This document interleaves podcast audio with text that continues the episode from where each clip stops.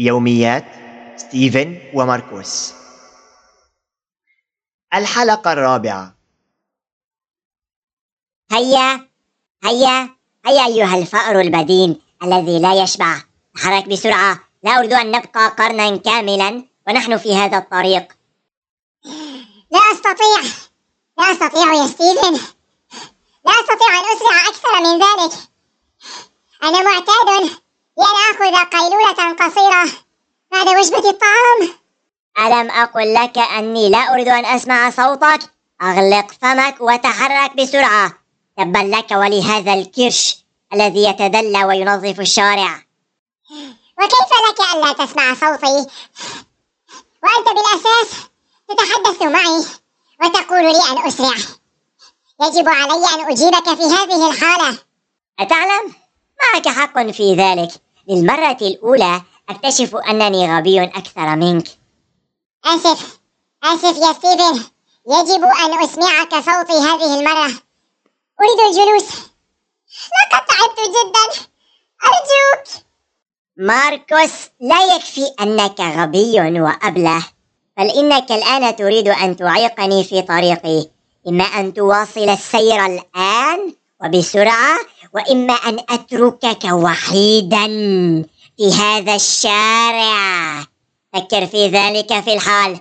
لا أريد أن أضيع عمري وأنا أنتظرك. ستيفن ستيفن كف عن إعطاء الأوامر لي. وكأنني أعمل لديك. أريد أن أرتاح. أريد أن أرتاح في الحال. أنا متعب جدا. توقف.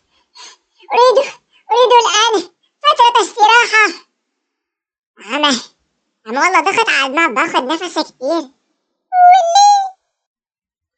أدار ستيفن وجهه إلى ماركوس وقال له بغضب ماركوس ماركوس أيها الفأر الأبلة أتصرخ علي بهذه الطريقة؟ كيف تصرخ على أخوك الأكبر منك في هذه الطريقة؟ أجل سوف أصرخ سوف أصرخ لأنك لا تفكر سوى في نفسك. قلت لك إنني متعب. وأحتاج إلى الراحة قليلا. وهذا من حقي. ليس بيدي. إنني بدين وأحب الطعام. أتصرخ مجددا أيها الفأر المفجوع؟ سألقنك درسا لن تنساه. ما إن بدأ ستيفن بالهرولة باتجاه ماركوس حتى بدأ ماركوس بالركض مثل فأر مجنون وهو يصرخ. توقف. توقف أيها الفأر الجبان منذ قليل كنت تصرخ في وجهي والآن تهرب. تعال تعال واجهني مثل فأر كبير. أركض أركض بسرعة أكبر يا ماركوس. أركض أركض كأنك تجري خلف قطعة سجوق هاربة. أركض أركض وكأنها آخر مرة في حياتك. أركض هربا من الموت. لأنه إذا أمسكك ستيفن الموت أرحم منه. أركض. وبعد فترة من الوقت في المطاردة تلك وكان كلا الفأرين قد تعبا من كثرة الركض. قال ماركوس. يا ماركوس يبدو أن قطعة السجوق تلك التي تجري وراءها قد كتب لها حياة جديدة وأنت سوف تنتهي حياتك الآن على يد فأر متهور وغاضب يجب أن أتوقف. أكاد أموت. لم أعد أستطيع. ما إن وصل ستيفن إلى ماركوس وأمسك به. حتى صرخ ماركوس وقال لا لا لا أريد أن أموت يا ستيفن لا أريد أن أموت. توقف أمامه ستيفن وكان ماركوس مستلقيا على الأرض من شدة التعب وقال له لن أقتلك يا أحمق. لا أستطيع لكنني سوف أبرحك ضربا. بالكاد كان ماركوس يحاول أن يتكلم حتى أتته صفعة على وجهه مرة على خده الأيمن ومرة على خده الأيسر. وبعد عدة صفعات على كلا خديه لم يشتفي غليل ستيفن فيه. قام بركله ثلاث ركلات في هذه الأثناء توقف على قدميه ماركوس وقال لستيفن بغضب. كفى! كفى! كفى عن ضربي! كأنك تضرب فأرا عدوا لك وليس وقام بإرسال صفعة قوية لستيفن أوقعته على الأرض من شدتها يا إلهي ماذا حدث؟ هل قام ماركوس بصفعي حقا؟ أم أن شاحنة قامت بدهسي؟ ما هذه اليد؟ ما هذه اليد التي يملكها ماركوس؟ لم أكن أعلم أن يده قوية هكذا ها هل أعجبك هذا الآن يا ستيفن؟ جعلتني أفقد صوابي من الآن فصاعدا لا أريد أن تضربني مجددا هل فهمت؟ بعد عدة ثواني صفن ماركوس يا إلهي هل صرخت على ستيفن وقمت بصفعه أيضا؟ لقد فعلت ذنبا لا يغتفر قال ستيفن بصوت مرتفع وصوت باك ونادم ستيفن ستيفن أخي لا أعلم ماذا أقول لك. لكنك أنت الذي أجبرتني على فعل هذا. سامحني أرجوك.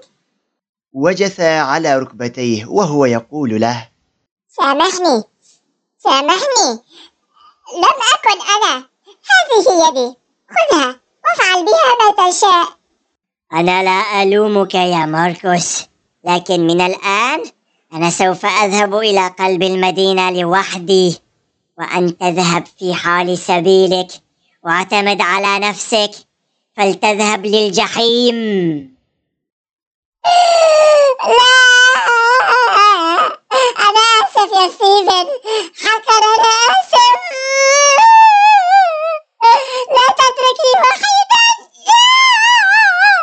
أنت أخي الأكبر أرجوك لا تذهب وتتركني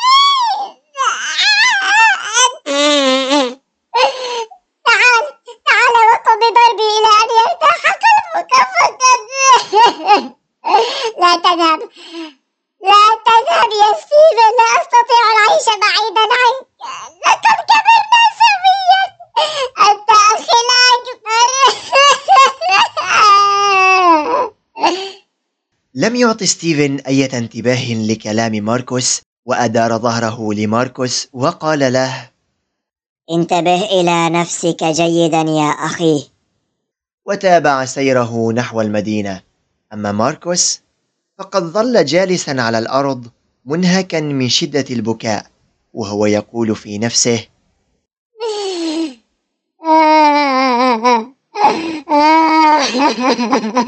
يا لي من أحمق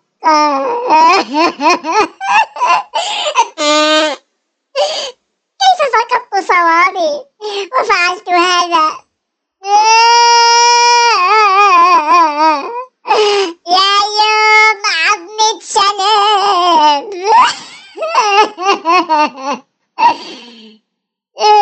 ستيفن ستيفن معه حق. أنا فار أحمق. أكاد أختنق لقد كان لي بمثابة أبي وأمي. وأخي الأكبر.